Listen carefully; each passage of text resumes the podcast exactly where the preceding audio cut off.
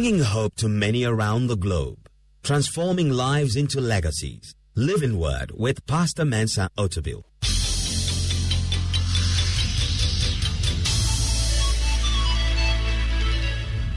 And now, today's word. We are close to Christmas. Next week is Christmas, and I just ended my Life in the Spirit series. So uh, I just felt uh, to teach something that is a little bit theological, uh, which is good because I feel that many times we as Christians, uh, we've come to the point where we always want a word that just blesses us immediately and the foundations of our Christian faith goes weaker and weaker. Uh, and so I am committed to teaching things that will deepen our faith in Christ, make us understand why we believe what we believe, and grow in the Word of God. So today I'm, I'm teaching on, uh, on uh, the topic, the incarnation. The incarnation. Uh, now, if you listen to uh, the song, the, the, the, hymn we sang, How the Herald Angels, uh, is how, how the Herald Angels Sing, I think. The second verse, there is a phrase there uh, that calls Jesus Christ the incarnate deity. You know, many times when you uh, sing the words of the hymns, there are very serious statements being made there, but maybe we don't catch them and we don't pay attention uh, to them. So you'll find in the verse 2, hail the incarnate deity. Incarnate. And that's what I'm talking about. The incarnation. Everybody say incarnation. Now I know it's not a word you normally use in conversation, but it's a very powerful theological word, incarnation. Let's say together. Incarnation and it talks about uh, Jesus becoming flesh for us. So let's go to First Timothy chapter 3 verse 16. First Timothy chapter 3 verse 16. And it says, and without controversy, great is the mystery of godliness. God was manifested in the flesh, justified in the spirit, seen by angels, preached among the Gentiles, believed on in the world, received up in glory. Paul is setting out a very fundamental truths of the Christian faith.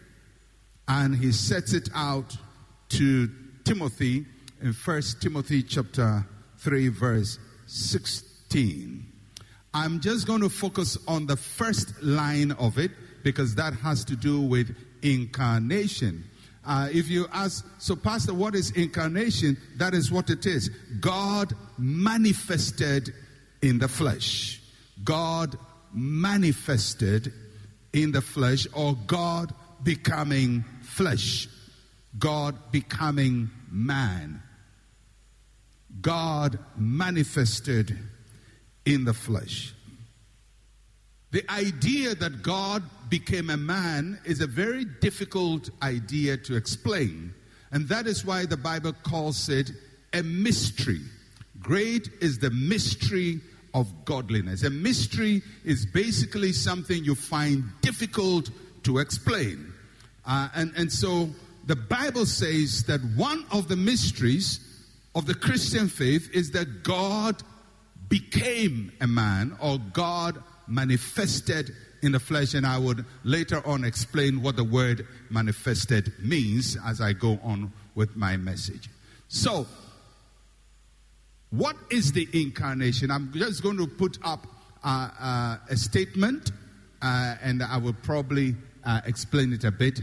The incarnation, this is what it means it means that Jesus Christ is the eternal second person of the Trinity who in time took upon himself a complete human nature by being born of the Virgin Mary through the power of the Holy Spirit. That's a very long statement, but each word there is very important. You find words like eternal, you'll find words like Trinity, you find a word like time, you will find a phrase like complete human nature, you find a phrase like born, and you find Virgin Mary and the Holy Spirit. These are all very important. But there are two words that I want you to pay attention to a little bit. Uh, and the first one is the word eternal. Jesus Christ, the eternal second person of the Trinity. Everybody say eternal. And then it says, who in time took upon himself uh, a complete human nature. Everybody say time. Now, eternal and time are not the same thing. You know that. When something is eternal, it means it never ends. If something is of time, it ends. There is no end to eternal, but there is an end to time. Jesus is the eternal second person. What means is that he belongs to eternity, but he stepped into time. Eternal is the world of God. It's God's world, it's an eternal world. Time is the world of man. Our world is full of time. That's why we are in 2022, we'll go into 2023 and go into 2024 and, and go on and on and on. Why? Because we live in time. If you take time out of human existence, we can't even continue living again. Somebody, because when people see you, they ask you, How old are you? How can you tell how old you are if there's no time? Uh, who is older? Who is, who is even nicer? What is newer? What is older? Everything about our human life is based on time. Time is in the world of man, eternity is in the world of God. Jesus Christ stepped out from the eternal and came into time. And that is important when we talk about incarnation. When eternity stepped into time, eternity stepped into time. And uh, that is uh, part of the meaning of incarnation. I'll put on another phrase, and it says that when Jesus became incarnated, he was truly God and truly human, possessing two natures which are not confused, changed, divided, or separated. This is so important. You may never appreciate it now, but for those of you who are serious Bible students, you need to pay attention to that verse. Those of you who are pastors, pay attention to that statement. Jesus Christ, when he became incarnated, he's truly God, truly human, possessing two natures the God nature, the human nature. These two natures are never confused. They are never confused. They are never changed, never divided, never separated.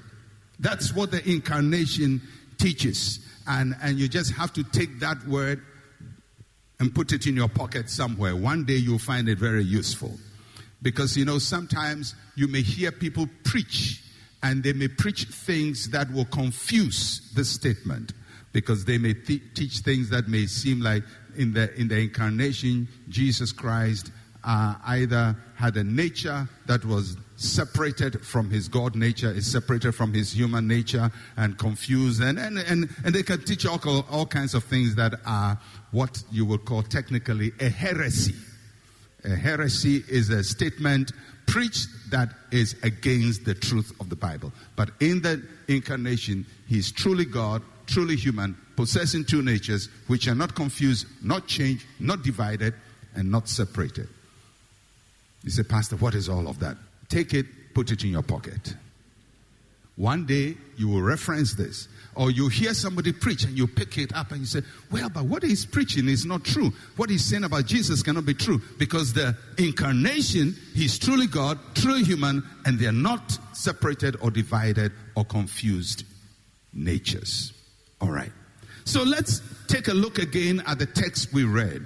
First Timothy chapter 3 verse 16. And without controversy, great is the mystery of godliness. God was manifested in the flesh. Justified in the spirit, seen by angels, preached among the Gentiles, believed on in the world, received up in glory. I'm going to break down the statements there a bit, and I'm going to pick on three uh, big words there. The first one is God. Everybody say God. And who is God? God is the creator. He's the uncreated one who created all things. He created both the spiritual and the physical world, the material world. God is the uncreated one who created all things. When I was a child, one of the questions I used to ask, so who created God? Who created God? You know, and it's it's been an old statement, and people say, well, if you I was told, if you think about these things, you go mad. No, you won't go mad, because you know, the uncreated one means that if you go back and back and back and back and back and back and back, you always end with some being or some entity who existed without being created, because everything must emanate from something that is. So if you go back, back, back, back, back, back, back, back, back, back, back, who created God, who created God, the one who created God, who created the one who created God, who created one, that you finally end up with an uncreated one. And that uncreated one is whom we call God. And he's the Father of our Lord Jesus Christ. He is the original, the first cause. Outside of him, there is nothing. But with him, there is everything. God, the uncreated one who created all things. So that's what we said. He's the creator. Secondly, this God who is the creator, he's unseen. He's the unseen one. He's invisible. Invisible doesn't mean he doesn't exist. Invisible simply means you can't see. And of course, in our world, we know there are many things we don't see that are real until microscopes were invented. We didn't see bacteria and we didn't see viruses, but they existed. We didn't just have the tools to see them. In the same way, God exists, but you can't use physical tools to find him out. Just like we have gases, nitrogen, oxygen, and so on that you can't physically see. And you can't say, because I don't see the air, it doesn't exist. You say that to your own peril. Because if you shut your nose, you would know what you don't see controls you. you don't see it, but if you cut yourself from it, you are gone. In the same way, we don't see God, but you separate yourself from Him, you are dead. Not dead spirit physically, but dead spiritually. So God is the creator, He's the unseen one. The problem with God is because He is the first cause, He's the creator, and because He's unseen, it is difficult to appreciate Him. It is difficult to, you can hear about Him, you can hear things said about Him, but you cannot have a physical picture of God. You know, People can tell you things about people. Oh, the person is kind, the person is generous. Oh, the, oh or oh, maybe somebody says, Oh, I've seen a girl for you. Oh, she's beautiful. Oh, her eyes are like trinkets, and, and her neck is like a pillar somewhere. You know, all those nice things. Now, all those are words. But the girl is unseen. The girl is unseen. You know, her eyes are like jewels and trinkets, and the neck is like a pillar. You don't know what kind of pillar it is a big pillar, a tall pillar, a short pillar. What is it? And then one day you see the girl. You say, Wow, I see. I know how pillaristic the neck is, I know how the eyes are. So, this unseen God, you can have all kinds of imagination of Him. But this unseen God decided, I want to show myself so that when you say he's good, you would know what it means. You say he's kind, he's loving, he's merciful. You can have a real human picture of him. Are you getting that? So the unseen God had to be seen. And that is what necessitated the incarnation. So Paul says, God manifested. Everybody say manifested manifested. Manifested. That word manifested means to be revealed. To be revealed or to reveal something. In the incarnation, we say Christ made God known to us. He revealed God to us. The unseen God was seen. The unseen God was seen. So when you say God is good, now we have a picture of God is good. We say God is powerful. We have a picture of it because this guy could stop the storm, could walk on water, could change matter, could change physical conditions. What was he doing? He was manifesting, making God known to us, revealing God. Without the revelation of God, what we have of God is a theory of Him. But in the incarnation, the theory was made practical. And now we can see the revelation of this unknown God. So, manifested means revealed, it means also proclaimed. Proclaimed, announced. He brought God's word to us, manifested to us.